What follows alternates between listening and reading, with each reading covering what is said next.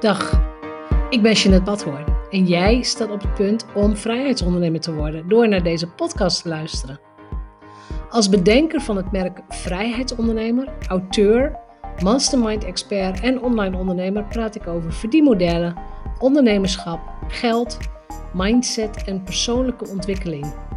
Hier vind je geen oppervlakkige bla-bla gesprekken en ik doe niet aan hypes. Deze podcast is een combinatie van jarenlange ervaring, ondernemerskennis en identiteitscoaching. Om jou te laten zien dat succes ook voor jou mogelijk is. Als je meer vrijheid en omzet wilt, als je wilt groeien als mens, als je oprecht en authentiek bent, dan is deze podcast voor jou. Ik ben blij dat je luistert. En weer een nieuwe aflevering van de Vrijheidsondernemers Show. Welkom! Oké, voordat je hierna gaat luisteren, dit is een lange aflevering. Ik ga ook een lange intro opnemen voor je. Ehm, want ik heb een uur lang gesproken met Susanna Jansen.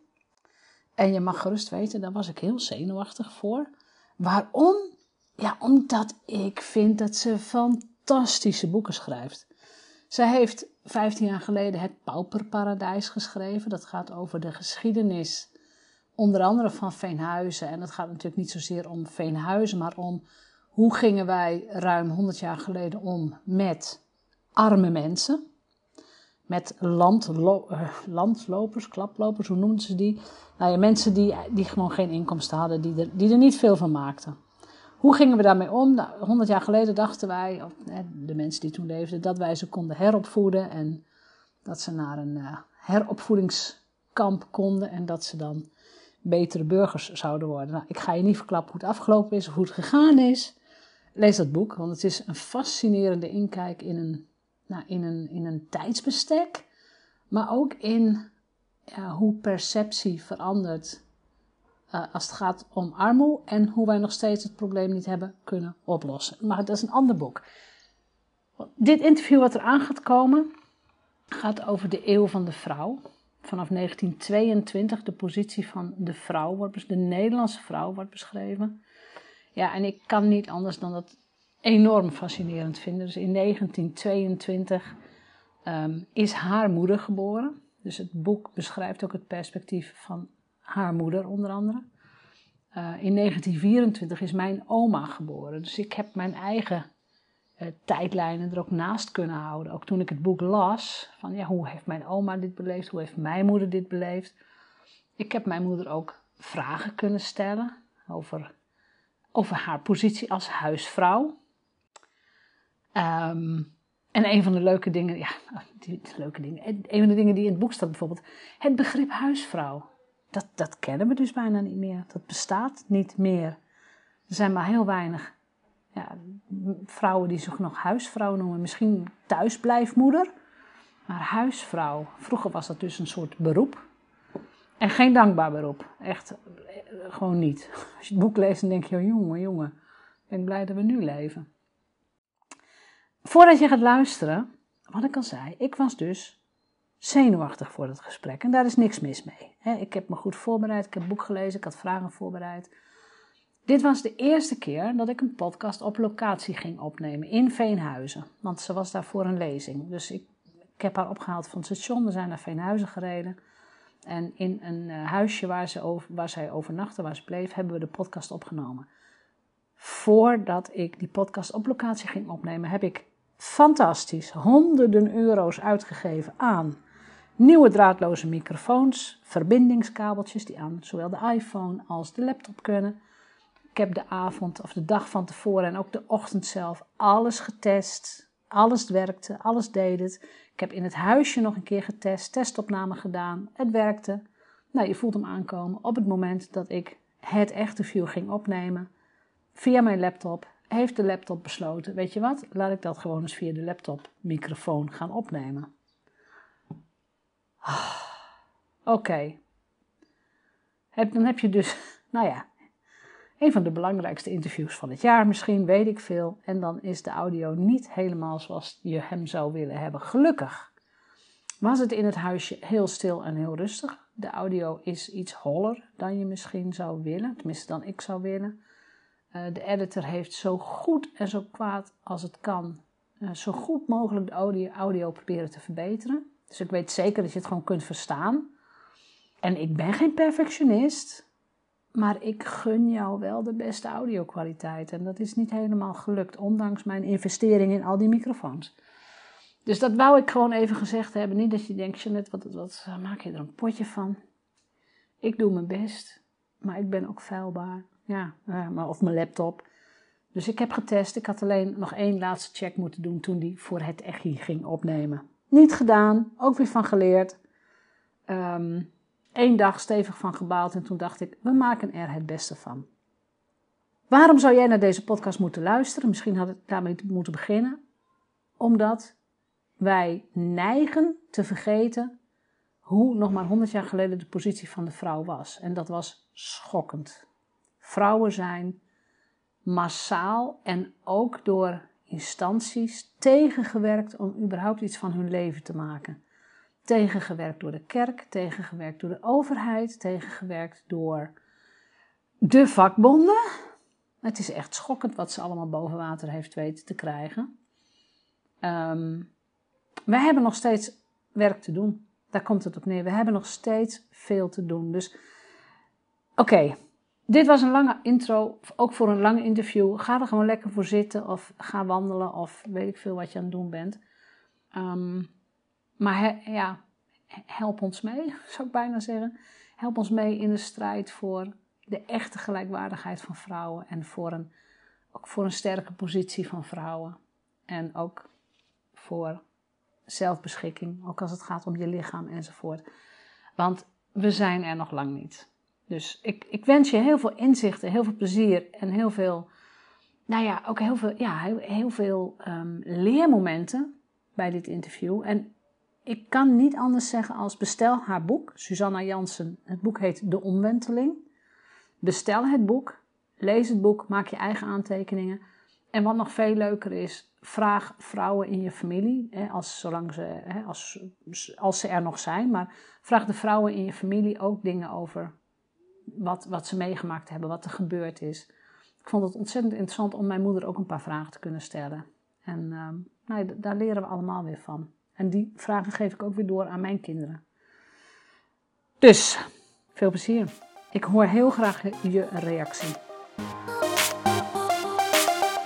Ik vind het ontzettend leuk dat je mee wilt doen aan een podcast. Aan de podcast van mij. Want jouw boeken, je bent bekend geworden van Pauperparadijs. Heb ik ook allemaal uitgelegd. Uh, positie van de vrouw, de eeuw van de vrouw, de omwenteling. Ja, wat heeft dat nou op het eerste gezicht te maken met online ondernemerschap? Dat, dat is natuurlijk het, uh, het, het, het, haakje waar we het ook over gaan hebben. En toen dacht ik van ja, hoe ga ik nou dit interview openen? De positie van de vrouw in Nederland nu. Mhm. Is het nou nog steeds een grap om te huilen? Of hoe gaan we dat, hoe gaan we dat nu beschrijven? Dit is een hele grote vraag. I know. Dus, um, en volgens mij bedoel je op iets specifieks. Dus voor mij mag je iets specifieks zeggen. Nou, ik weet niet eens of ik het specifiek bedoel. Want um, als ik het bestudeer, alles heeft met alles te maken. De manier waarop wij onze namen krijgen, de manier waarop wij eigenlijk vanaf dag één, en wij bedoel ik dan bij vrouwen, waarop wij behandeld worden, waarop mhm. wij op school um, bejegend worden, waarop we mhm. ons studieadvies krijgen. Mhm. Het is ook een grote vraag. En dan komt er voor mijn generatie vrouwen, nou wij schelen niet heel veel in leeftijd, komt er op een gegeven moment ook het moment van, en dan komen die kinderen en, en ik wil een vrij en gelukkig leven. Mhm. Dus heel veel van mijn, zoals mijn klanten ook, wij zijn ondernemer geworden om dat leven voor elkaar te krijgen, om ons leven voor elkaar te krijgen. Mhm. En dan kom je weer al die barrières tegen van, ja, er is iets met de vrouw, de positie van de vrouw aan de hand. En dat manifesteert zich op individueel niveau van, mhm. ja, ik durf eigenlijk niet met mijn hoofd op de camera, of uh, wat gaan ze van me vinden, of wie ben ik om zoveel geld te verdienen. Mhm. Dat soort vragen komen steeds weer terug. Mhm. Dus waar zou jij hem willen oppakken? Als je hem zo bekijkt. Nou ja, um, um, wacht even. Ik ga, ik ga even op een andere manier beginnen. Want uh, dit is een insteek die ik heel interessant vind. En zoals ik nog nooit hem heb benaderd, Ja. zeg maar. Ja, Ik kijk niet vanuit online ondernemerschap, want ik ben geen online ondernemer. nee. Aan de andere kant, ik ben natuurlijk wel een ondernemer, maar niet een gebruikelijk soort ondernemer. Want ik schrijf boeken en ik heb geen idee of dat. Ik bedoel, dat is financieel gezien helemaal niet handig. Eh, zeer zelden levert dat genoeg inkomen op. Ja. Dus dat zit net weer iets anders in elkaar. Ehm, eh, kijk, wa- wat ik heb, ik, ik heb in mijn boek eh, De Omwenteling of de Eeuw van de Vrouw de afgelopen honderd jaar beschreven vanuit het perspectief van vrouwen. Ja. Alleen al omdat dat ook een perspectief is Ja. dat we ook best mogen zien. En wat ik daarin ehm, ben tegengekomen, dat zijn de, de wortels van, van de dingen waar we nu nog steeds mee worstelen. Ja. Dus op het moment dat, eh, dat je het hebt over vrouwen, wat natuurlijk bij veel vrouwen voorkomt, ook bij mannen, maar zeker ook bij vrouwen, van moet ik wel zichtbaar zijn? Ja. Moet ik me laten horen? Ja. Eh, hoe luid moet ik zijn? Dat is, een, dat is een vraag waar veel vrouwen mee worstelen. Ja. Ehm, en waarvan veel vrouwen denken dat dat een individuele kwestie is. Precies. Ik ben te verlegen, ik, kan het, ik kan het niet zo goed. Eh, iemand anders kan het, iemand anders leesman kan het beter. Ja. En ehm, volgens mij is het heel goed om, te, om je te realiseren, om te weten dat eeuwenlang, Ja. honderden jaren lang, is het, eh, ja, is het, was het not done en soms zelfs verboden voor vrouwen om luid van zich te doen spreken. Dus wij hebben brandstapel. Wij hebben daar geen traditie in. Nee, we hebben totaal geen traditie. Sterker nog, het was gevaarlijk. Precies, het gevaarlijk. was hartstikke gevaarlijk. Dus, dus het is geen individueel probleem. Nee, dat lijkt dat, me en dat vind beginnen fijn. Ja. ontzettend belangrijk om te weten. En heel veel ehm, kwesties waar vrouwen tegenaan lopen, ga je ervaren als een individueel probleem. Wordt ook op ons bord geschoven als een individueel probleem. Ja. Vrouwen moeten meer uren werken. Eh, en wat gebeurt er dan met die andere taken? Ja. Eh, hoezo is dat een, een kwestie van die individuele vrouw? Deeltijdprinsesjes, pardon. Ja, Ehm, het, het wordt op ons bord geschoven. Ja. En, dat, en het is om te beginnen heel goed om te weten, het zijn geen individuele problemen. Het komt niet van vandaag. nee. Het heeft een lange historie. En dus zijn het dingen die je niet jezelf moet aantrekken. nee. Je moet natuurlijk wel je weg erin vinden hoe je ermee omgaat. Omdat het jezelf ja. belemmert. Maar, maar laat, laten we ons niet laten aanpraten dat dat aan ons ligt. Ja, en, en dat wij het als individu moeten oplossen. Als in, ja, jij wilt kinderen, dus ja, dan betaal je maar 2000 euro voor de kinderopvang. Hè? Dat. Ja, dat, dat soort nee. redenaties. En, ah, nou goed, oké. Nou ja, Ja. en, en, en maatschappelijk gezien, want nu, nu schets je nog steeds een, een individuele kwestie. Bij twee mensen thuis. eh, Ja. De man zegt, je moet het maar zelf oplossen. Ik weet niet of dat nou echt nog Nee, nee, nee, de maatschappij. Heel eerlijk, zeg maar maatschappelijk gezien. Ja, precies, er wordt, er wordt gezegd vrouwen moeten meer uren werken, want er zijn personeelstekort. Ja. Ehm, ja. En die vrouw denkt En wie regelt dan de kinderopvang? Ja. Of ehm, hoe wordt het dan zo geregeld dat een man evenveel in huis doet? Eh, noem maar wat op. Ja. Ehm, ja. Ja, nee, dat, dat besef ik me heel goed. Dat het, het zijn diep gewortelde en traditionele problemen, maar ook, en dat vind ik in, in, in dat boek, er, er zijn ook ontzettend veel tegenwerpingen geweest. Misschien is het toch wel, nou ja, leuk is het niet, maar het is wel nuttig om die eens te schetsen. Van waar hebben, nou, sowieso ambitieuze vrouwen, of misschien vrouwen die willen werken, op welke niveaus zijn die vanaf? Nou, ik- laat, laat, laat ik, dus als we het specifiek hebben over werk, dan zijn er. ehm, daar heb ik een heleboel over te vertellen. Ja, Ehm, ik ga gewoon een stukje geschiedenisles geven, Graag. want daar hebben we wat aan. graag.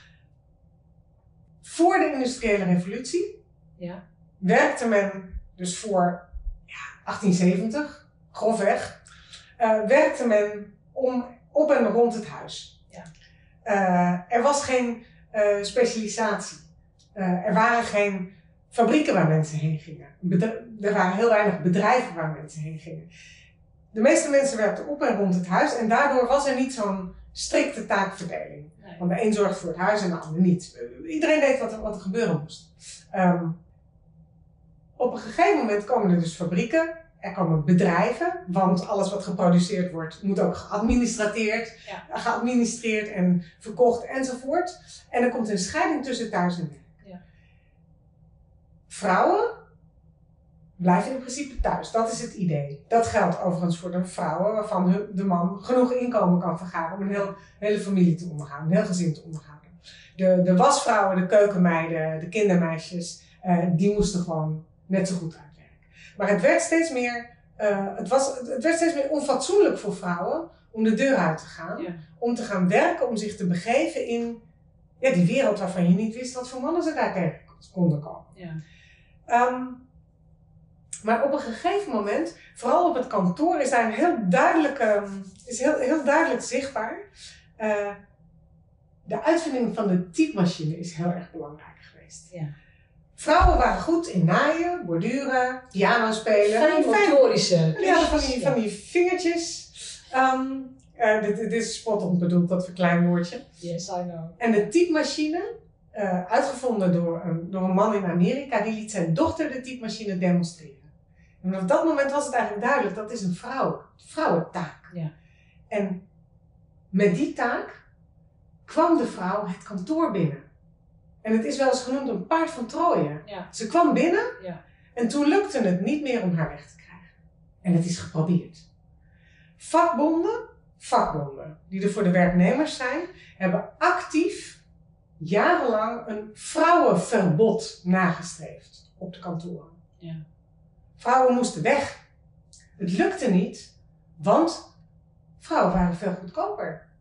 Kijk, een man moest je een loon betalen waar hij van kon leven. Ja. Dat hoefde voor een vrouw niet. Dat was werkelijk de gedachte. Dat dus was- was vrouwen kregen nooit meer dan twee derde van de mannenloon. Nee, ook niet als ze alleen woonden, ook niet als, eh, als de man was gestorven. Of gewoon niet, hè? Nee. Gewoon niet. Nee, Niet. nee. Ehm, en, en als man en vrouw hetzelfde werk deden, wat natuurlijk gebeurde, Mhm. dan was, dan was hij de boekhouder en zij de assistent-boekhouder. Maar ze deden exact hetzelfde werk en kreeg vanzelfsprekend minder geld. Dat is heel erg lang volstrekt vanzelfsprekend geweest. Ja. Toen- Ja, met heel erg lang, ik, ik, ik denk tot ruim in de jaren negentig.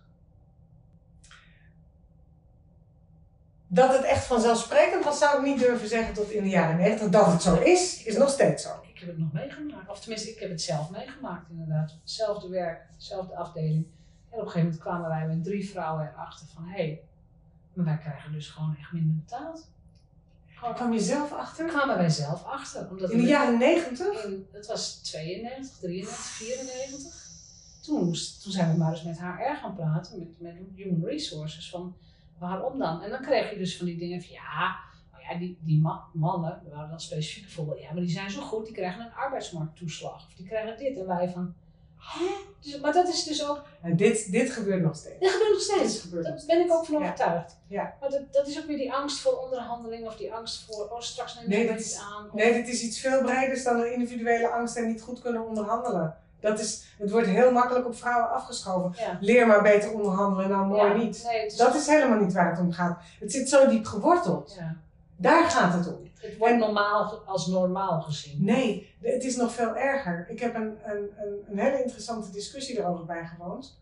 Eh, met, ook met, eh, met werkgevers, eh, vrouwen en mannen, of het waren vrouwen vooral eigenlijk, werkgevers, Ja. die daarvan af wilden, van dat ongelijk betalen. Ja. En dat bleek ingewikkeld. Want er is onderzoek naar gedaan. Dus dan moet je eigenlijk degene spreken die daar onderzoek naar heeft gedaan. Eh, of je moet Sophie van Gol spreken, die het boek heeft geschreven ehm, eh, Waarom vrouwen minder verdienen dan mannen. Ja. Dat is een razend interessant boek. Zij, zij was deel van die discussie. Er is onderzoek naar gedaan dat zowel mannen als vrouwen geneigd zijn om een, een, een, een nieuw personeelslid, een vrouw, als die, als die zegt ik wil zoveel verdienen, om dan te zeggen, nou, laten we het eerst een half jaar aan, aanzien. En als een man daarom vraagt, eerder te denken, kom aan. Dat doen zowel mannen als vrouwen, dat zijn onbewuste vooroordelen. En dat is, een, dat is het, het linken.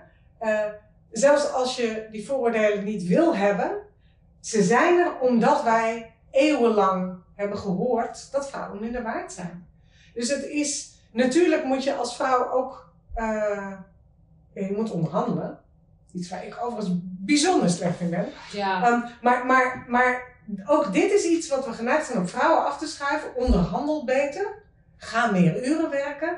Dit heeft ook zo'n historische Ja. laag. Ja. Dat moet je echt niet vergeten. Het is dus eigenlijk de pleister op iets plakken wat. ja, het, het, is, het is zeggen, jij het ligt aan jou. Maar Ja. het, het, is een, het is een maatschappelijk gevoel. Ja. En eh, om, om heel even dit rijtje af te maken, want, Ja. want volgens mij, ik, ik vind het een heel belangrijk, eh, belangrijk rijtje. Ehm, in 1922 hebben vrouwen kiesrecht gekregen. Daar is, ja. Mocht je dus voor de stemmen. mochten ze voor dit Ja. Het moest ook gelijk, want er werd ook gelijk kiesplicht. Maar goed, ehm, daar is 40 jaar voor gestreden. Ja. 40. Dat vond ik heel schokkend om achter te komen. En eh, uiteindelijk hebben we dat kiesrecht niet gekregen omdat de heren parlementariërs dat rechtvaardig vonden of normaal. Ja. Het was puur opportunisme. En dat is wat ik elke keer heb gezien. Op het moment dat vrouwen normale rechten krijgen die hen waren onthouden, komt dat voort uit puur opportunisme. Ja. In dit geval ehm, eh, was de, de socialistische SDAP, die, die, die dreigde met een arbeidersrevolutie. En daar schrokken de parlementariërs zo van, de niet-SDAP'ers, dat ze dachten, als we nu de vrouwen het kiesrecht geven, die stemmen milder. Die zijn Dat is veiliger. ja. Dus het was puur om hun eigen hachje te redden. Ja. Ehm, maar het was wel een belangrijke stap. Na 40 jaar strijd was er kiesrecht. Vervolgens duurde het nog 33 jaar voordat er überhaupt iets wettelijk veranderde in de positie van vrouwen.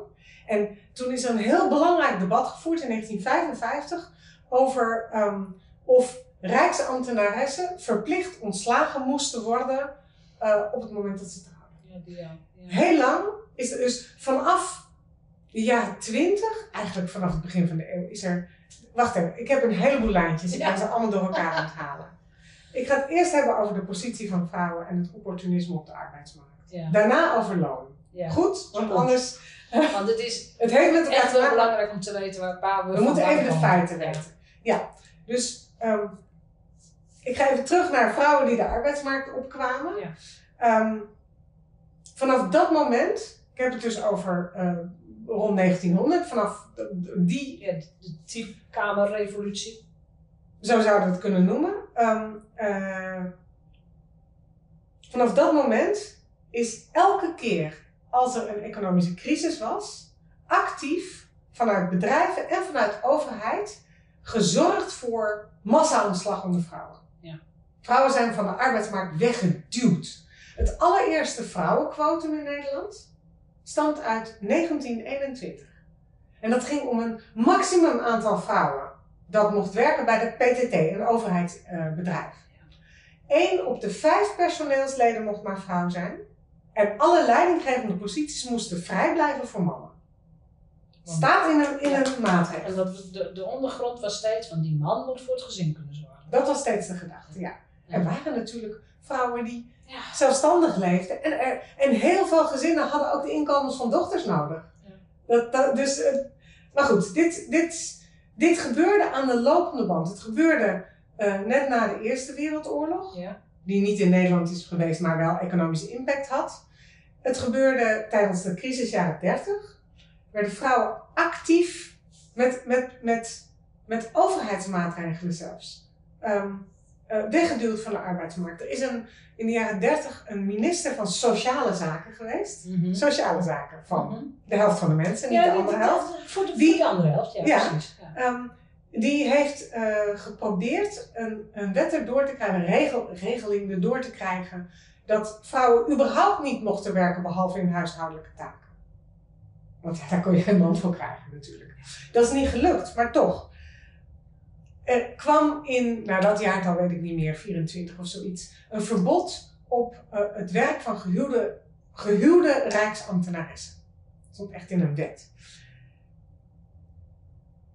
Tijdens de Tweede Wereldoorlog, onder het regime van de nazi's, waren er zoveel mannen met de arbeidseinsatz weggestuurd, Ja.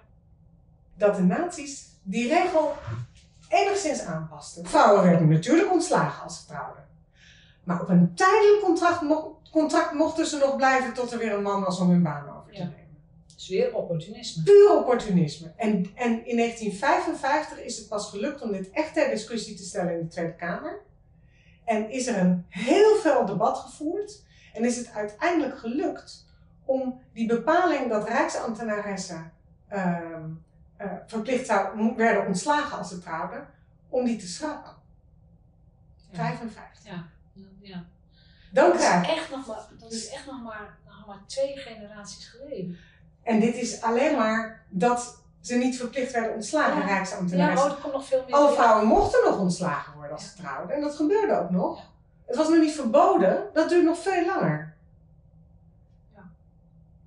Een ander heel belangrijk punt, en dan komen we op het loon, dat andere spoor wat erbij hoort natuurlijk, ehm, eh, vond, begon ook in 1955 in een debat. Met, eh, eh, met, met onder aanvoering van Corrie Tenderlo, een hele belangrijke parlementariër, vrouw. Ehm, in 1951 werd er internationaal een verdrag, eh, kwam er een verdrag waarin landen werden opgeroepen te streven naar gelijk loon bij gelijk werk voor mannen en vrouwen. Te streven.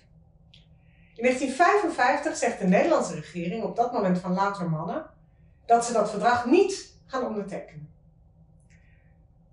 Ze zijn het er heus wel mee eens, zeggen ze. Tuurlijk, heel belangrijk, nobel streven, maar... En dan komt er een, een reeks aan smoesjes, die door de, de, de paar vrouwelijke parlementariërs die er waren, eh, allemaal worden doorgeprikt. Eh Corrie Tenderlo lanceert een motie, de motie Tenderlo. Die wordt met een meerderheid aangenomen in de Tweede Kamer, dat dat verdrag ondertekend moet worden. Het is alleen maar een verdrag dat het over streven Streven, heeft. hè? We zijn nog helemaal Het is nergens. alleen nog maar een, een We probleem. zijn nog helemaal ja. nergens. Het verdrag, de, de motie wordt aangenomen. Ja. Wordt niet uitgevoerd. Dit was in 55. In 1971, we zijn heel veel, forward. we zijn heel veel jaar- 20 jaar heel veel jaar verder, Ja. wordt Nederland door Europa gedwongen dat verdrag te ratificeren. Het ging niet van harte. Er was niemand die het wilde. Maar eh, eh, ja, de Europese Unie, dat heette toen natuurlijk nog E- EG of EEG, dat weet ik Ja. helemaal niet. Ja. Ehm, ja, Nederland moest. Ja. Dus in 1971 heeft Nederland dat verdrag ondertekend. Streven. In 1975 is dat streven in de wet vastgelegd. En pas in 1980 is het verboden geraakt om mannen en vrouwen die hetzelfde werk doen ongelijk te belonen. Ja. We zijn er nog niet. ja, weet ik. Er is nog steeds een Maar- maar Dit is, alleen al deze reeks Ja. is, is exemplarisch voor hoe er, eh, ja, hoe, hoe opportunistisch er telkens over is gedacht, Ja. over, eh, over de positie van vrouwen. Ja. En, en als je weet dat vrouwen systematisch zijn onderbetaald, Ja. dat wij, wij met z'n allen dat gewoon vonden, en misschien vonden de vrouwen het niet gewoon, maar ze wisten ook niet beter, dat moet je niet vergeten. Hè?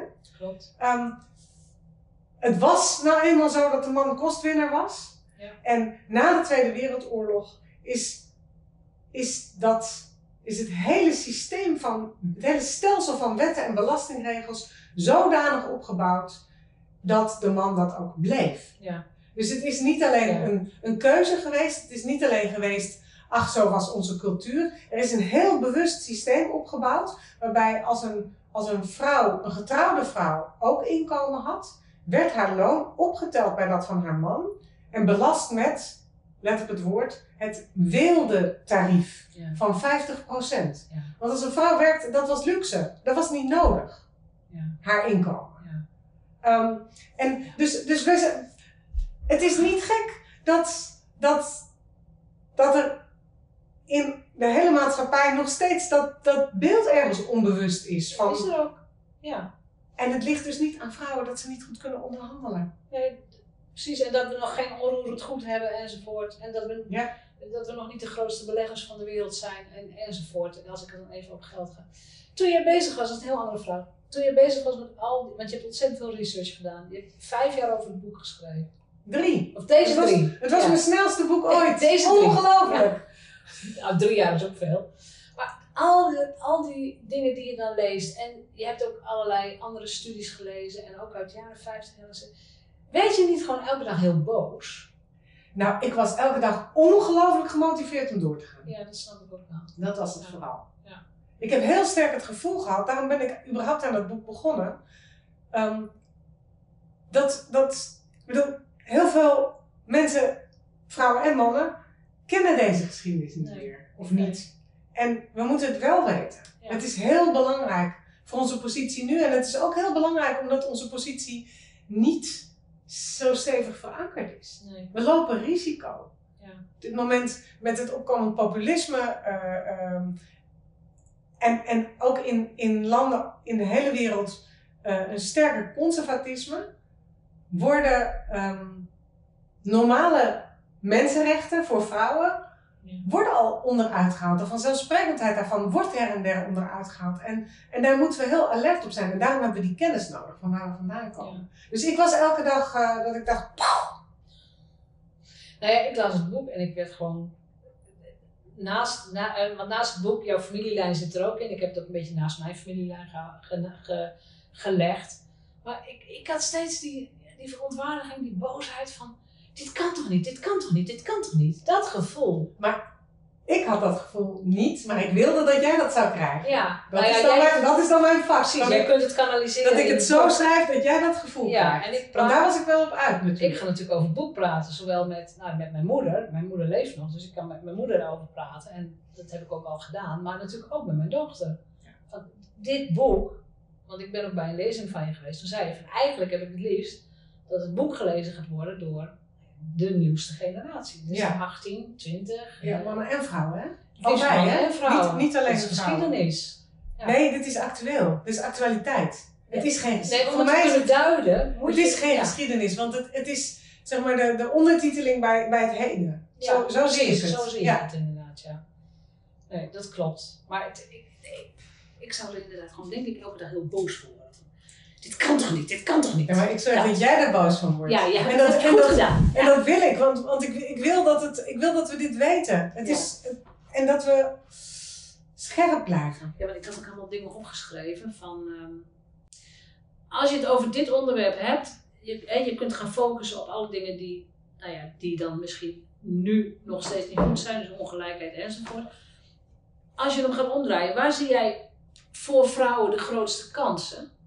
Waar, waar denk je van, weet je, dames, oké, mannen moeten meedoen, ja, maar hier gaan we op insteken, hier gaan we. Ja, ik heb natuurlijk niet ge- gekeken naar kansen vanuit ondernemerschap. Ik Nee, kijk naar kansen in het maatschappelijk. maatschappelijk gezien. Ehm, ik, ik, ik, kijk, op dit moment zijn, er, eh, zijn de, de jonge vrouwen in de meerderheid met hoge opleiding. Ja. Zijn in de, in de, hebben hun eerste posities, scoren ze hoger, hebben ze hogere lonen. En ik denk, laten we dat even doortrekken. Ja. Dus dat is iets heel belangrijks. En ik sprak laatst met iemand die, ehm, die vanuit, ja, wat was het, vanuit arbeidsrecht of zo kijkt. Dat weet ik even niet meer precies. Ja. Ehm, en die zei, jonge mensen nu zijn helemaal niet meer zo bezig met die, met die masculine waarden van zoveel mogelijk verdienen en zo. Nee. Dus het gaat veranderen. Ja. We hebben alleen tijd nodig. ja, de ontplooiing en een fijn leven hebben enzovoort. Ja. Precies, als dat een belangrijkere waarde is voor mannen en vrouwen, allemaal. dan, dan, dan, dan verandert er echt iets. Ja. Maar terwijl deze verandering gaande is, dat merken we nu al, eh, komt er wel steeds meer weerstand. Ja, en ook echt wel, eh, gewoon echt ook wel heel vervelend vind ik in de wereld. En ik bedoel, je hoeft maar even over de grens te kijken dat je denkt, jongens, moeten we het daar nou nog steeds over hebben?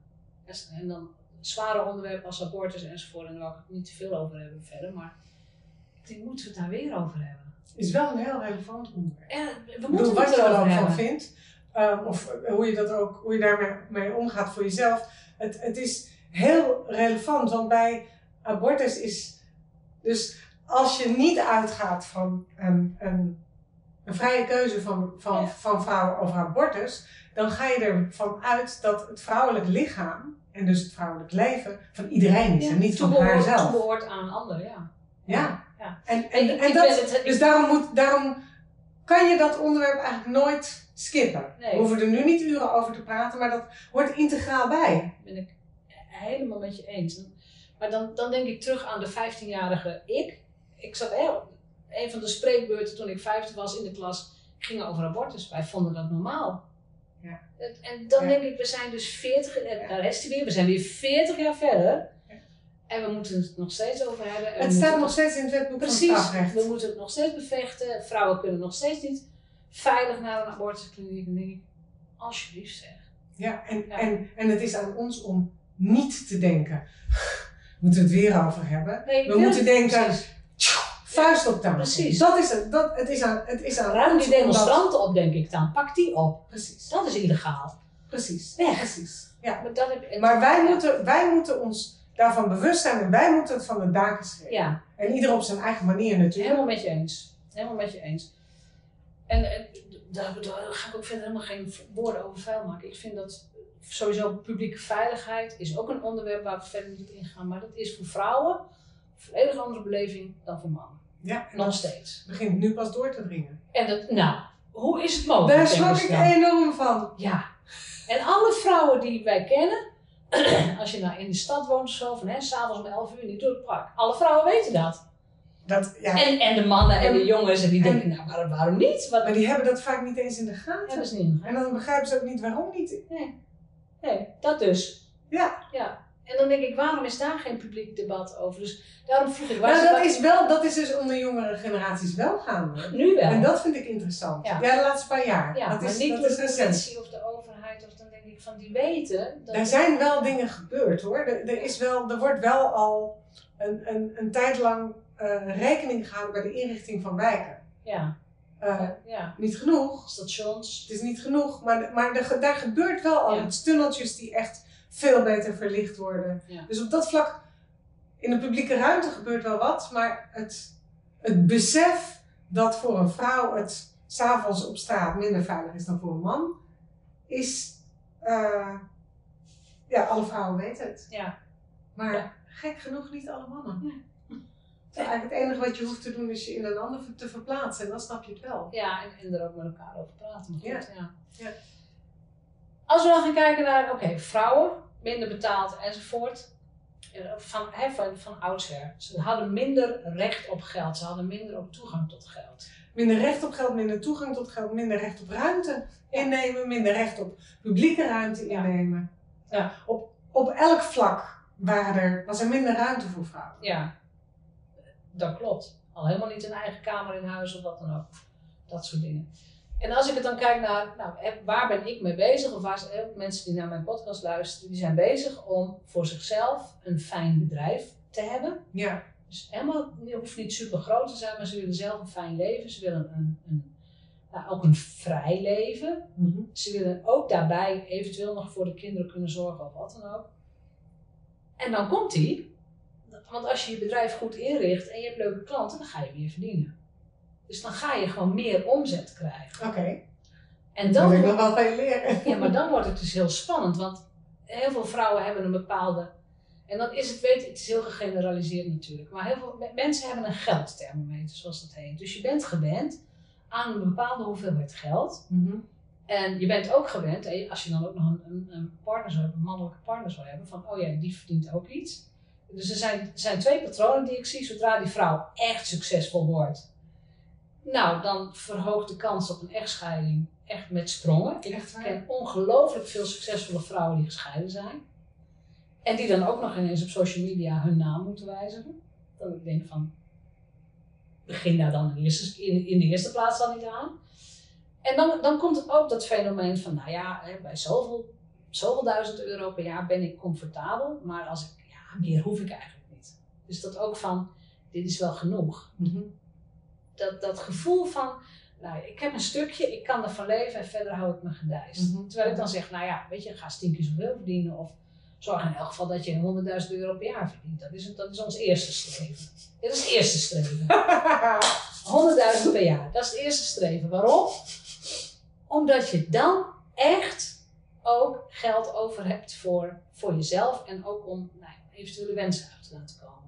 En wil je, wil je niet eh, luxe reizen of een Rolls Royce, weet ik veel, weet je, dan heb je ook budget, of je hebt nog, je kunt iets gaan doen met bijvoorbeeld, ik kan gaan beleggen, of ik kan in vastgoed gaan investeren. Ik kan iets gaan doen met Mhm. geld. Mhm, mhm, mhm. En dat is natuurlijk altijd ook een mannenspelletje geweest. Ja. Nou de eerste Ja. vrouwen die hier ook Ja. eh, mensen in trainen en, en hier ook gewoon goed in zijn, die zijn er nu. Dus eh, we hebben rolmodellen. Ja, ja. Maar daarom is het ook zo interessant om, wat jij zegt, van het is niet een, een individueel probleem. Het is gewoon stelselmatig dat wij gewoon gewend zijn van, nou, ik kan de boodschapjes doen, het is, Het is goed. Het is goed. Ja. Het is toch gezellig. Is- ja, en het is Ja. een soort En dat is ook huishoudgeldidee. Een, ik, ik, ik moet even aan iets anders denken. Ehm, dat is een onderzoek dat ik ben tegengekomen toen ik met Paparadijs bezig was. Ja. Eigenlijk toen het al af was. Dat, dat boek gaat over ja, dubbeltjes en kwartjes. Ja. Ehm, er is een onderzoek gedaan naar, ehm, naar de wetenschappelijke wereld. Naar de, de positie van mensen uit een arbeidersmilieu en mensen uit, rij, uit rijkere milieus. Dat, dat ging niet over mannen of vrouwen. Dat ging, ging puur om die sociaal-economische positie. En de conclusie was dat. ehm er is een proefschrift over verschenen. De conclusie was dat eh, mensen uit een arbeidersmilieu altijd de ene hoogste positie betreden, eh, innamen, niet de hoogste. Daar kwamen ze niet bij, omdat ze niet de juiste taal spraken, niet de juiste woorden hadden, niet de juiste vrienden hadden. Ja.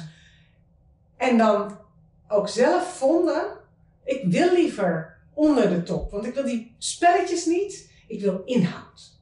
En daarmee ehm, aan de ene kant, dus da- daarmee zichzelf ook kleiner hielden Ja. Aan de ene kant. En aan de andere kant zou je ook kunnen zeggen, misschien zichzelf meer trouw bleven. Dus het is een heel Ja. complexe vraag. Het is ook heel complex. Want als ja. je. ehm, ja, als je. eh, nee, ik, ik vind het, een, ik vind het een, een, een, een lastige om op te reageren. Want ik schrik ook van dat bedrag van 100.000. hè. Dat, dat zie je aan me. Eh, ik, ja. ik ben natuurlijk. Ik kom uit die, uit die dubbeltjes. eh, Ja. eh, hoek. Ja. eh, Ja. Dus ik vind geld heel ingewikkeld. Ja. Ik, ik wou bijna zeggen, ik snap het niet goed, maar dat is onzin, want mijn hersens doen het prima. Eh, dus dat is het probleem niet. Maar ik, Dat is, dat is ik vind geld ja. iets engs, eh, eigenlijk. Ik vind onderhandelen verschrikkelijk. Ja. Ik, ik doodeng. Eh, en ook voor iemand anders kan ik dat misschien dan nog wel, maar voor mezelf. Ja. Dus misschien moet je deze vraag aan iemand anders stellen. Want ik ga hier gewoon in mee. Nee, maar dat is dus het leuke, want dat is, dat, ik vind ook dat mensen dat mogen herkennen. Want we hoeven niet allemaal, weet je, ik kom ook gewoon, mijn vader was fietsenmaker, mijn opa was fietsenmaker, dus eh, middenstand. Niet, niet, het was misschien inderdaad net niet dubbeltjes, kwartjes, maar het was gewoon middenstand. Drenthe. Ik ben vlakbij Venhuis opgegroeid, oftewel, we hadden te eten, punt. Ja. En dat was prima. Ja. Ik bedoel, echte armoede heb ik niet gevoeld, maar rijkdom, Mhm. in, en dan heb ik het even over financiële dingen. Nee, natuurlijk niet. Mhm. Ik bedoel, Ja, er, was ja. er was op een gegeven moment wel een auto enzovoort. Maar uitgebreid op vakantie. Nou ja, we gingen naar Gasselte. Naar een restaurant. Uit eten. Ben ik met mijn ouders nooit, ja, één keer. Nou ja, weet je, toen mijn opa Nee, niet 25 jaar. Ja, waren, weet je, dat, Ja. er, moet het echt, er moest echt wel wat zijn. Ja. Dus ik ben ook niet groot geworden met, ehm, met- wat dan tegenwoordig, hè, de overvloed en rijkdom. Mhm. Ik heb me er alleen ongelooflijk in verdiept. Ja. Omdat ik denk, Ja, ja. dit is voor mij, als het dan gaat over vrouw, vrouwenemancipatie, dit Het is een ankertje, sleutel, hè? dit stukje wil ik wel. Ja, maar je, hebt wel gelijk, dat is een sleutel. Ja, is geld een sleutel. is een sleutel. We hebben geld nodig. Ja, dus Ja. dat is dus, Ja, dit leer ik dan nu. Dank je. Nou, maar ook die financiële, waarom vrouwen niet willen scheiden, bijvoorbeeld. Het, het is natuurlijk ook jaren zo geweest, ja, geen eigen inkomen. Ja. En dan hè, het schrikbeeld van, ja, dan zit ik in mijn eentje vier ogen achter met drie kinderen. Wat de Dat- werkelijkheid is voor heel veel En vrouwen. dat is de dus dat is werkelijkheid. niet een, een, een, een, een, een, een ingebeelde nachtmerrie. Nee, dat is de werkelijkheid. Ja. En, en dat komt dus steeds weer terug op wat jij ook beschrijft van ja, stelselmatige uitsluiting van arbeid. We hebben geen eigen vermogen op kunnen bouwen. En op het moment dat er kinderen komen, gaat er iemand voor zorgen. En dat, ja. En als vrouw, ik heb dat zelf in elk geval heel sterk ervaren. Ik werd totaal overgenomen door de hormonen. Ik was helemaal niet van plan om moeder te worden. Ik had daar helemaal geen zin in. Het leek me helemaal, leek me fantastisch als ik dat nooit hoefde te, te worden. ehm, het gebeurde toch en die hormonen namen me over. Ja. Ze namen me gewoon over. Ik vond dat heel. Het gebeurt gewoon. Dus het is, het is ook nog eens te makkelijk om dan te zeggen: eh, als moeder moet je toch fulltime werken of zoiets. Dus ook nog eens te makkelijk. Ja. Nee, Vrouwen hebben, hebben meer hordes te nemen. vrouwen hebben absoluut meer hordes te nemen. En dat, dat Ja. mogen we wel erkennen. Ja, vind dat we moeten dat we mogen- erkennen. Ja, maar dat moeten we. Dat, ik, het lijkt me belangrijk om dat te onderkennen. Het Ja. is niet zo eh, dat we niet hard genoeg knokken. Ja, helemaal niet. We, We moeten- alleen maar aan het knokken. We, we moeten alleen de Ja. wegen zien te vinden die voor ons werken. Ja, die vind ik ook al weer breder. Als je gaat kijken naar de positie van de vrouwen en gezondheidszorg. Ja. En de kennis van het vrouwelijk lichaam. Nou, daar wordt ook nog wel tien jaar over gesproken. Ja. Misschien vijftien. Maar het is de invloed van hormonen enzovoort. Ik denk, Ja. ja, eh, Nou ja, één element uit mijn boek. Eh, ik grijp weer terug naar het verleden, maar dat, dat doet ertoe. Ja. Ehm, ik maar, bouw weer een reeksje op. In, ehm, dus eind jaren 40 lukte het eh 98% van de gezinnen om van één inkomen rond te komen. Ja. Dus 98% van de getrouwde vrouwen was vrij om zich te wijden aan het huishouden en de kinderen. Ja. Dat was een luxe. Dat moet je je realiseren. Dat was echt een luxe. Want daarvoor was het die dubbele belasting als dat niet lukte met één inkomen. Ja. Ehm, maar vanaf de jaren 50 en 60 kwamen er steeds meer vrouwen die last hadden van, dat heette de huisvrouwenvermoeidheid. Ja. En in, er was één krant die noemde het, dat vind ik gewoon een heel mooie term, de managersziekte in de keuken. En de kranten die er al over schreven, die schreven, ja, het is een hele mysterieuze ziekte. Snappen niet waar die vandaan komt. Nee. En ehm, ja, die vrouwen moeten dat, moeten dat maar zo'n beetje zelf oplossen.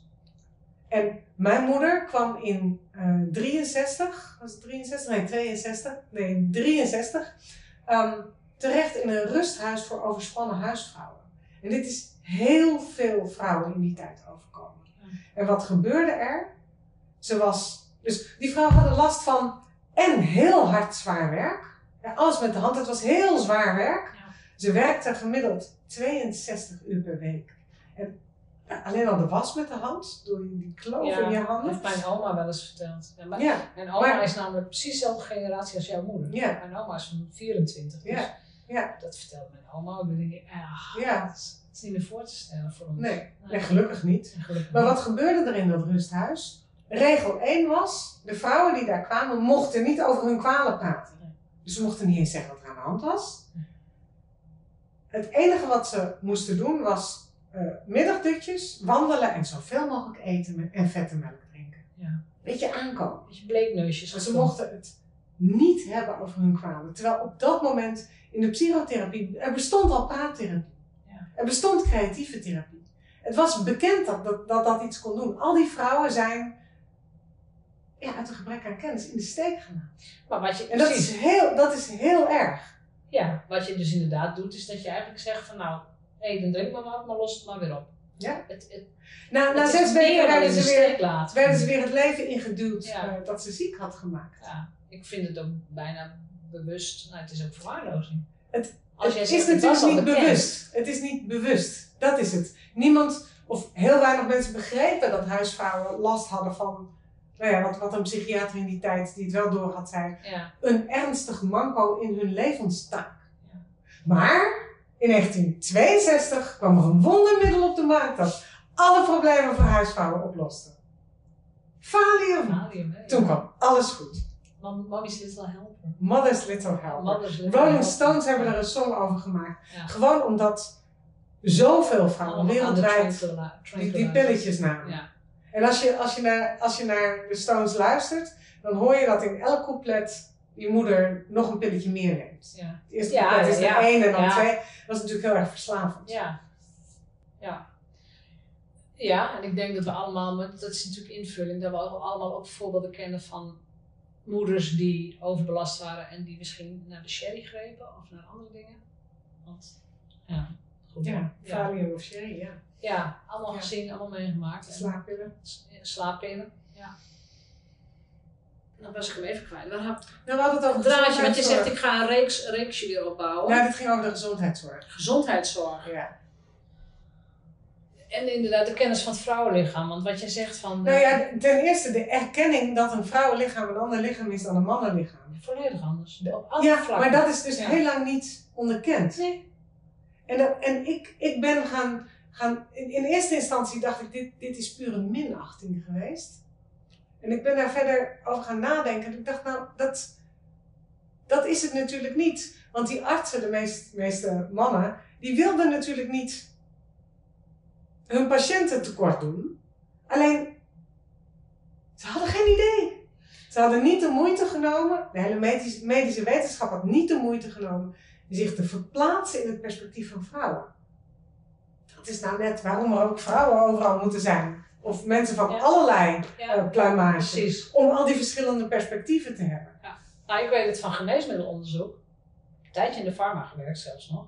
Maar geneesmiddelonderzoek, als je daar voor het eerst met proefpersonen ging werken, dat waren altijd gezonde witte mannen.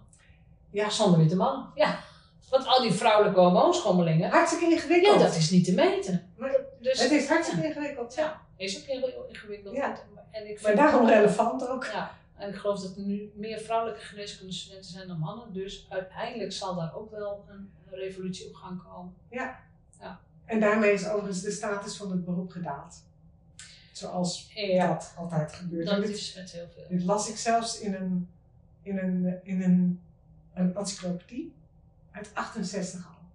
1968. uit Ja. 1968 dat, ehm, dat in, in sommige landen waar, dat, dit, ik probeer even te citeren, in, in, in sommige landen waar, waar eh, meer vrouwen in het onderwijs en in verzorgende beroepen werken, eh, is de status gedaald.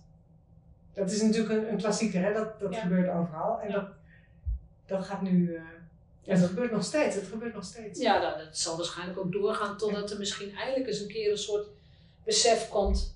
Goh, we hebben verschillende soorten mensen. En de ene wel borst en de ander niet. En that's it. We gaan het over mensen hebben. Dus Ja, en dat Dat is, het. maar dat is dus het gevaarlijke. We moeten wel opletten wat voor hormonen iemand heeft. Want dat bij, heeft bij dat soort dingen wel. Ik bedoel meer Ja. de, de benadrukking van, eh, dat zie je natuurlijk ook bij, voordat, voordat tegenwoordig, voordat vrouwen bevallen, is er al een gender reveal. Dan denk ik, ja waarom dan? Ja, waarom dan? En dan hebben ze een meisje gekregen, dat zijn van die kleine irritatiedingetjes bij mij hoor. Dan hebben ze een meisje gekregen, dan moet dat meisje, een babytje, zo'n haardingetje om, of de kinderen hebben geen haar natuurlijk, zo'n hoofdbandje. Dan denk ik, waarom dan? Ja. Geef het kind gewoon een blauw pakje. Dus dat soort. Maar dat is, ja, Ja. maar dat, dat, dat is een. Ja, ik weet, ik weet niet. Ja, dat weet ik niet. De, de, de- of die behoefte aan, aan dat bestempelen. eh, ja, of dat misschien niet ook voortkomt uit. Ik hoorde, ik, ik kende niet eens de term gender reveal, maar ik begrijp wel meteen wat je party. bedoelt. It's a party. Dan prikken ze ballonnen door. Oh, het zijn roze, roze confetti's. Het wordt een meisje. Maar weet je, dit is net als zo. hoe Moederdag ooit is ontstaan. Wij, mijn ouders deden niet aan Vaderdag en Moederdag, Nee. want dat vonden ze een belachelijke commercie. Ja, Ik doe niet aan Valentijnsdag, wat Nee. voor mijn dochter iets gewoon is, want dat is gewoon pure commercie. ja, Dus ook zo'n gender reveal party ja, is commercieel. ja. Wow. Nou, ik Laat heb... iedereen doen waar hij plezier in heeft, hè, trouwens, daar niet van. Nee, maar dat moet iedereen zelf weten natuurlijk. Maar ik bedoel, ik ben een kind van de jaren 70. Jij ook, 70, begin 80. Ehm, ik kom nog uit de periode dat eh, zowel jongens als meisjes hetzelfde soort jeans aan hadden, hetzelfde soort t-shirtjes. Je komt uit de unisex-periode. Ik kom uit de unisex periode. Ik niet. Ik denk dat ik wat ouder ben. Twee jaar ouder ben jij. Oh ja? Ja, ik ben van 66. Dus ik ben twee jaar ouder. Nee, ik ben ouder. Jij van 66. Ik ben, jij bent van 64. Vier- Ja, twee jaar zat er In de jaren zeventig op school, middelbare school heb ik het dan over, was echt allemaal, weet je, spijkerbroeken met van die wijde pijpen, allemaal van diezelfde soort shirtjes. Als ik naar foto's kijk, dan denk ik, ja, wat ik aan heb, dat had iemand, een jongen uit mijn klas ook aan kunnen hebben. Mhm. Dus ik had het idee dat het, er was toen, natuurlijk wist je wel of je jongetje meisje was, maar de benadrukking van, van, van, van Mhm. die verschillen, ik heb het idee dat het alleen maar toe is genomen. Dus de enorme vervrouwelijking is ook toegenomen. Dus de, de hoge hakken en de naveltruitjes. En ik, dan heb ik het ook even over mijn dochter. Dat ik, dat was vroeger, wij, wij liepen ook gewoon, wij stampten ook op van die, van die gezondheidsschoenen door de school. Mhm. Heb, heb jij dat gezien of niet? Of is dat iets omdat ik erop focus? Ik, ik, ik, ik zie het niet op die manier. Ik, ik denk dat zijn, dat zijn golven in de mode. Die zullen ook wel iets weerspiegelen, maar eh, ik droeg het liefst een ultrakort minirokje. Dat vond ik gewoon het leukst. Ja, ja dat is En dan zo'n zo'n begreep ik- van de jaren Dat 60. begreep ik helemaal niet als ik op de fiets zat waarom mensen naar me keken. werd ik heel boos van. En Ja, dat vind ik trouwens nog steeds terecht. ja, Eh, dus ik, ik, eh, ja. ik, de- de- ik- nee, dat zie ik niet op deze manier. Ja. Maar dat kan zijn omdat ik het gewoon niet zie. Ja, nou ja, dat is, ik, ik heb het idee van dat er is meer nadruk gekomen op, op, op verschillen. Terwijl ik denk, laten we nou ook gewoon eens gaan kijken, wat, wat, kun je, wat wil je als mens, wat wil je bijdragen, waar sta je voor, wat, hè, wat kun je leveren. En dan bedoel ik het in waarde aan de maatschappij, Mhm, wie ben mhm. je, waar word je gelukkig van. En laten we daar dan gewoon eens geen oordeel over hebben. Een oordeel moet je er niet over Nee. hebben, dat is iets anders. Ja, Nee, nee, oordeel, je, oordeel is, levert niet zoveel op. Nee, maar dat zit ook nog zo breed. Dan heb je een jongetje, een jongetje is vier en het jongetje wil, weet ik veel, die zegt ik wil eh, verpleegkundige worden of zo. Nou, dan wordt er gelijk als gezegd, nou, hoe zou je dat nou wel doen? Is dat zo? Ja, is nog steeds. Ja, ja, dat weet ik allemaal niet. steeds. Ja.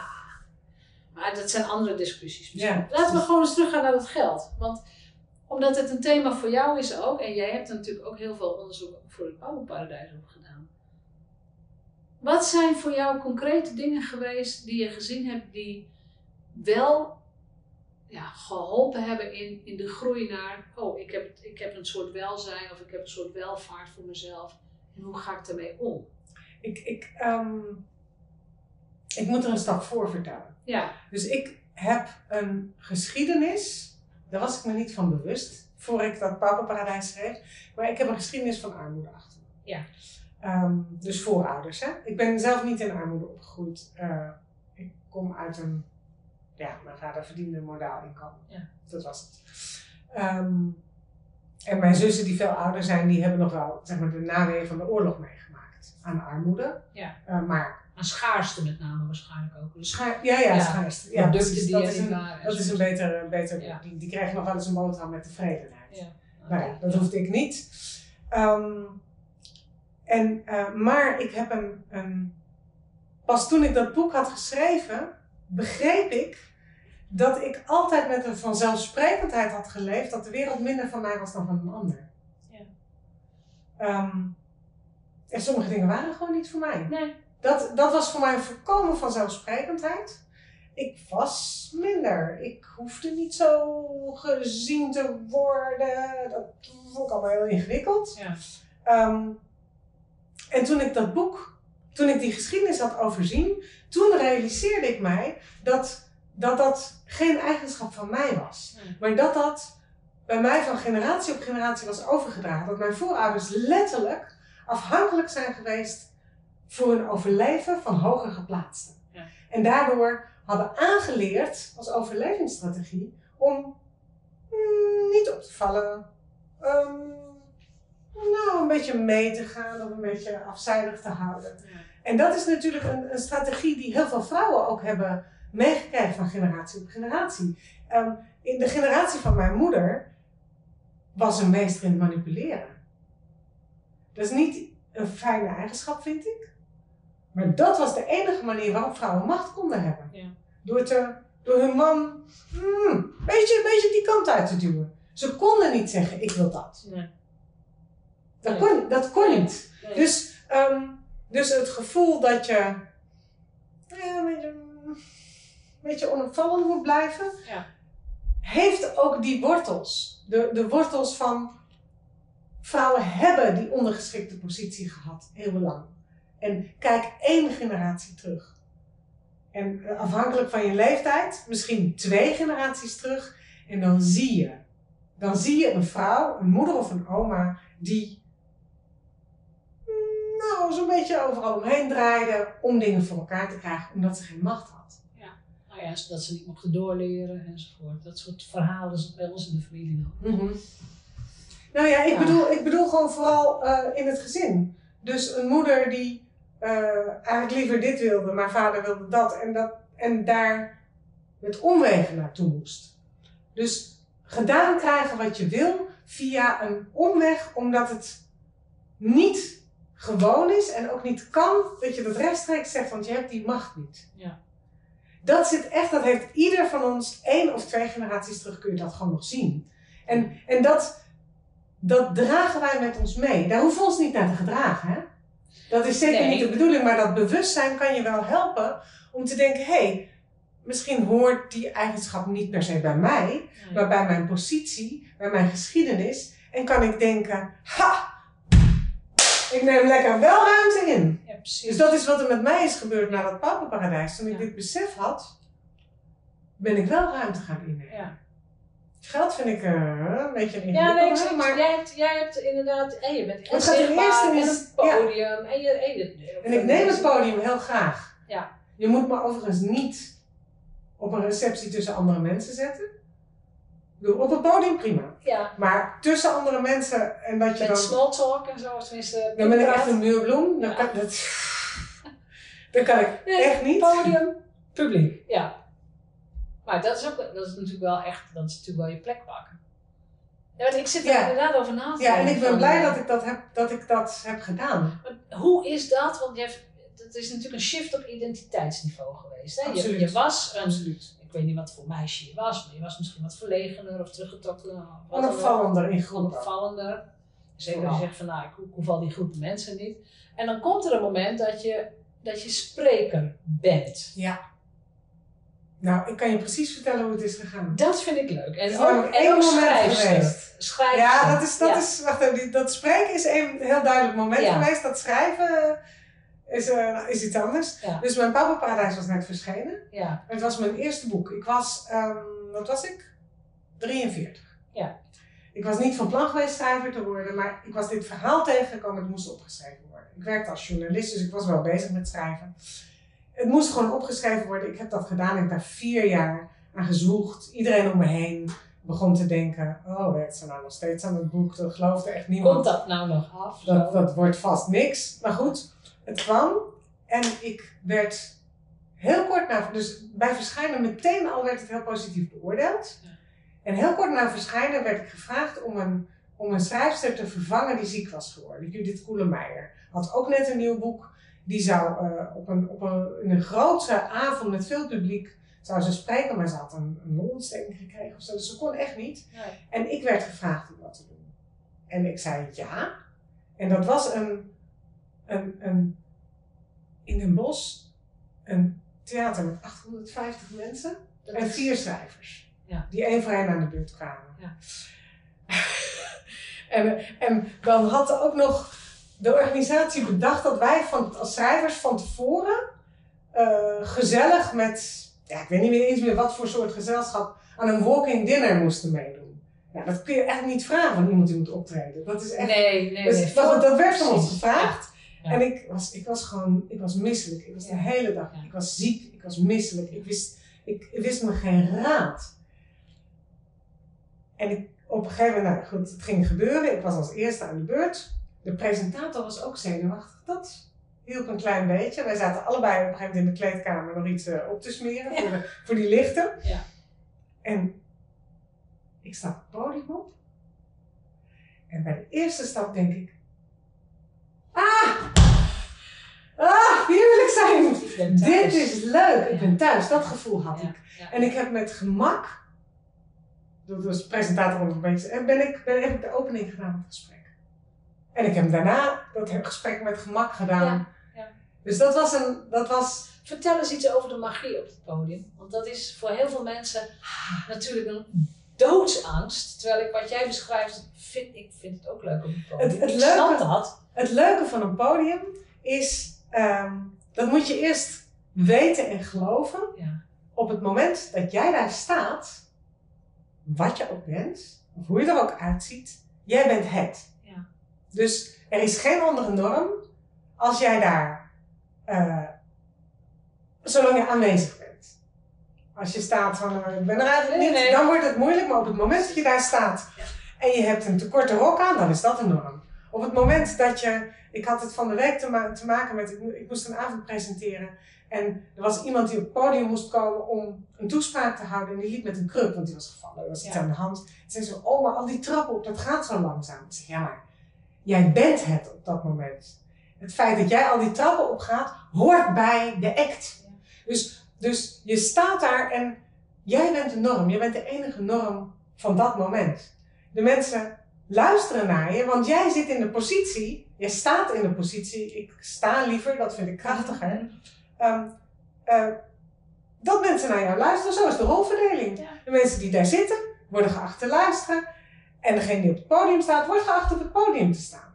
Ja. Dus die ruimte krijg je vanzelf alleen al door op die plek te Ja, je staan. hebt krediet. Je hebt altijd krediet van de zaal. Precies. Je staat altijd met 10 punten voor. Ze, ze, ze willen je. Ja, ze, ze, Ze willen. willen je. Ja. En wat nou het echte leuke is, Check als je, als je een beetje routine hebt opgebouwd, Ja? dat je vanaf dat podium eh, de zaal kunt meenemen in wat jij wil. Ja, Dus ik kan ze laten zien wat ik ze wil laten zien. Ja. De wereld die ik wil laten zien. Ja. En ik kan. je wordt ook helemaal blij als je dit vertelt. Ja, ik vind dat, ik vind dat heel leuk. Ja. Dat is ontzettend leuk. Ja. Ja.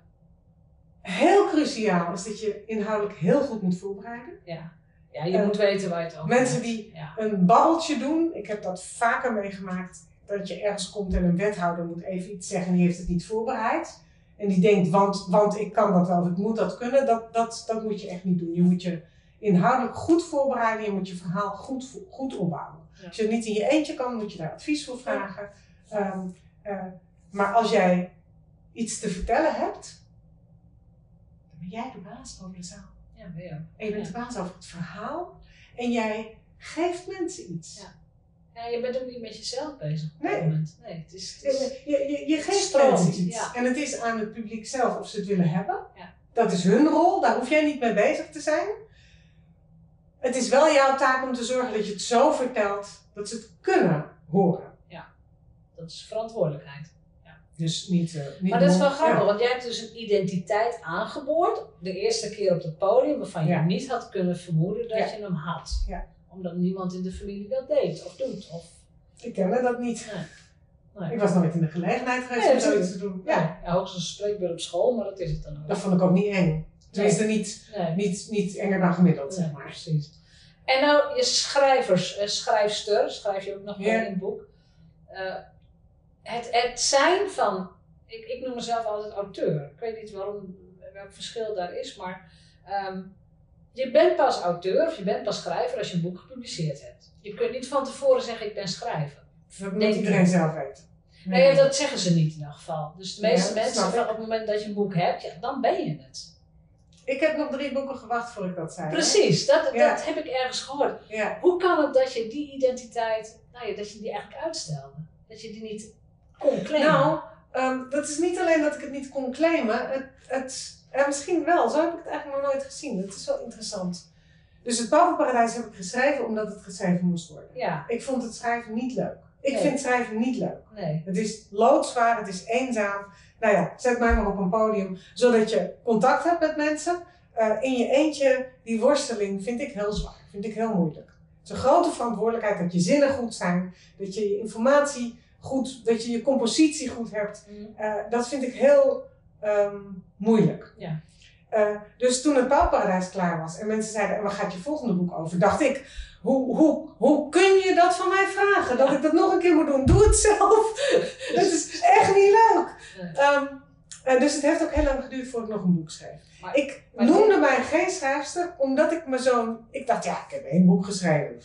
Ja, je nog hebt helemaal boek niet- geschreven, maar Nee, ik vond dat nog niet. Zo 400 tot 300.000 exemplaren, hoeveel zitten we? Ja, 300.000. 300.000. Dat is heel veel, ja. Dat is echt heel veel in Nederland. Dat is, he- dat is absoluut heel veel, maar Ja. het, het... Ik ben dit boek niet gaan schrijven omdat ik schrijfster wilde zijn. Nee, Ik wilde het ook niet zijn. Nee. Het was helemaal niet een identiteit die ik zocht. nee. En pas na mijn tweede boek, nou ja, daar kan ik dan heel kort iets over vertellen. Ik heb, ik wilde nooit schrijfster zijn, ik wilde balletdanseres Ja. worden.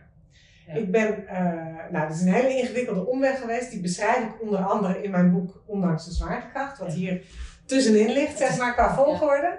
Ehm, eh, dat is een- het is niet gelukt, ik ben geblesseerd geraakt. Ehm, eh, ik heb dat dansen niet kunnen doen. Zo is het. Dus je- die- Maar dat, da- ik, daar waar ik- roeping zat, daar- daar niet. daar zat mijn identiteit. Ja. Alleen ja, een danseres die niet danst is geen danseres. Eh, dus schrijfster, dat vond ik niet kloppen. En in Ondanks de Zwaartekracht heb ik dat verhaal over, eh, over ja, mijn dansidentiteit, zo voelde het echt, Ja. heb ik gebruikt en heb ik, daar heb ik iets mee gecreëerd. Ja. En toen pas kon ik mezelf schrijfster noemen. Toen pas vond ik dat ik recht had op dat, dat podium in die hoek van de kunsten. Ja. Ja. Grappig, hè? Zo, zo, zo zit het in elkaar. Ja. En nu heb ik er helemaal geen moeite mee en geen schroom om mezelf schrijfster te noemen en ook geen aarzeling erover. Ja, nou ja, ik ben schrijfster. Ik, ik, ik merk dat ik eh, beter kan schrijven dan gemiddeld. Alle mensen, Ja. niet als de gemiddelde Ja. schrijvers. Het is maar heel alle mensen. leesbaar. Ik merk dat ik, ik noem mezelf schrijfster en spreekster. Ja. Ik merk dat ik op een podium, ja, dingen die voor mij redelijk vanzelfsprekend zijn, dat niet iedereen dat kan. Dus oké, nou dat kan ik ook. Ja. Ik heb laatst ontdekt, en dat vond ik wel heel interessant, dat ik kennelijk, het was gewoon toevallig met, met, met vrienden, ehm, die eh, bezig waren met, die moesten voor hun werk eh, op een podium iets vertellen Mm. dat ik ze gewoon aan de ontbijttafel heel makkelijk met een paar scherpe vragen kon helpen hun verhaal op te bouwen. Ja. Dus toen dacht ik, nou, als dat kennelijk iets is wat niet iedereen kan, misschien kan ik daar dan een inkomstenbron aanboren. Dit vind ik zo Want, dit, interessant. want hier heb je geen zekere inkomsten. nee, boeken is Dus dat, dat, leuk. is, dat is een nieuwe gedachte zegt- voor mij waar ik mee bezig ben. Dat vind ik zo interessant, want dat zit dus volledig. Je hebt dus een talent, een supertalent, volledig in, blinde, in de blinde vlek. Ja. En dat zie ik bijna elke dag. Oh ja? Ja, want dat is dus de grootste worsteling ook van mijn, mijn ondernemers. Ja? Dat je niet ziet dat, dat wat je kan, dat dat... dat, dat nee, want wat, je, waard is. wat ze dan zeggen, wat je hebt, dan zeggen ze ja, maar dat kan toch iedereen? Of ja, maar dat is toch dat is echt zo gemakkelijk, daar durf ik bijna geen geld voor te vragen. ja, ja, ja, Die precies. uitspraken, daar ga ik echt meteen op aan. Oké. Ik zeg, maar daar zit je goud, daar zit je potentieel. Hier moet je iets met je verdienmodel mee.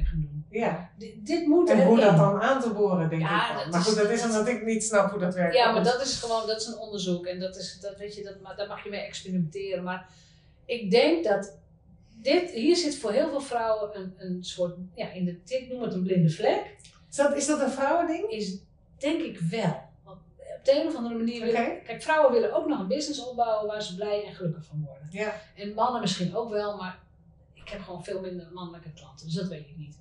Maar ze willen blij en gelukkig en vrij. En ze, ze, die waarden die ze hebben, die geven ze eigenlijk vaak gewoon Weg. weg.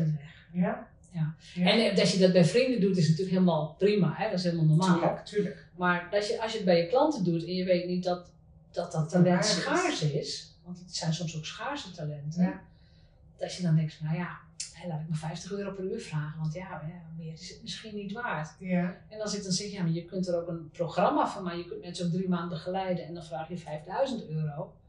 Dat gaat dus niet in dat hoofdje. Dat gaat er niet in. Eh, ten- Tenzij ze dus langere tijd met mij werken, dan gaan we daar gewoon, weet je, dat, dan gaat het erin. Van, oh ja, nee, dan gaan we daar naartoe werken. En je gaat niet van 50 naar 5000 in één stap, hè? Nee, nee, nee, Door- nee, dat het is geen. Tesla, maar Nee, nee, nee. je gaat gewoon ja. in stappen naar, maar hoe kan ik dan dat supertalent omzetten in een pakketachtig iets, waarbij ik niet afgerekend word op mijn uren. Dus je maakt iets en dat ga je de markt opzetten. Je moet het een goede naam geven. Je Daar moet, komt het op neer. en natuurlijk Je moet het het goed, in een alinea gieten. En je moet ook weten voor wie je het doet. Weet je, er zijn natuurlijk Ja. allerlei randvoorwaarden. En dan kan je het doen. Ja, ik ben nu gewoon aan het opzagen. Hè? Ja, natuurlijk. Heel interessant. Ja, natuurlijk. Heel interessant. Want ik had net even ook de tijd eh, gecheckt. We zitten al op het uur. Dus we gaan gewoon, lekker, we gaan gewoon fijn afronden. Maar is er nog iets, een, een soort laatste tip die je mee wilt geven aan nou, de gemiddelde luisteraar van deze? Dat vraag ik aan iedereen. Hè? De, de luisteraar van deze podcast. Dus vrouwelijke ondernemers, kennisondernemers. Ze hebben ergens verstand van. En ze willen een fijn bedrijf op hun voorwaarden. Ja, wat je wil moet je najagen. Ja. Ehm, eh, eh, ja, eh, ik heb het eigenlijk al gezegd. Weet dat heel veel drempels die je over moet, niet door jouzelf zijn opgelegd. Ja. Die komen ergens anders vandaan. Ja. Ja, dames, we moeten allemaal doen wat we willen doen. Bam. That's it. Applaus. Iedereen. Ja, precies. Ja. Ja. Heel goed. Bedankt voor het luisteren naar de Vrijheidsondernemers Show. Geef de show een review op Apple of Spotify. Als vrijheidsondernemer werk je waar, wanneer en met wie jij wilt. En dat gun ik jou ook. Ik weet dat het kan en bij de juiste keuzes is vrijheid voor jou ook mogelijk. Dus op jouw vrijheid.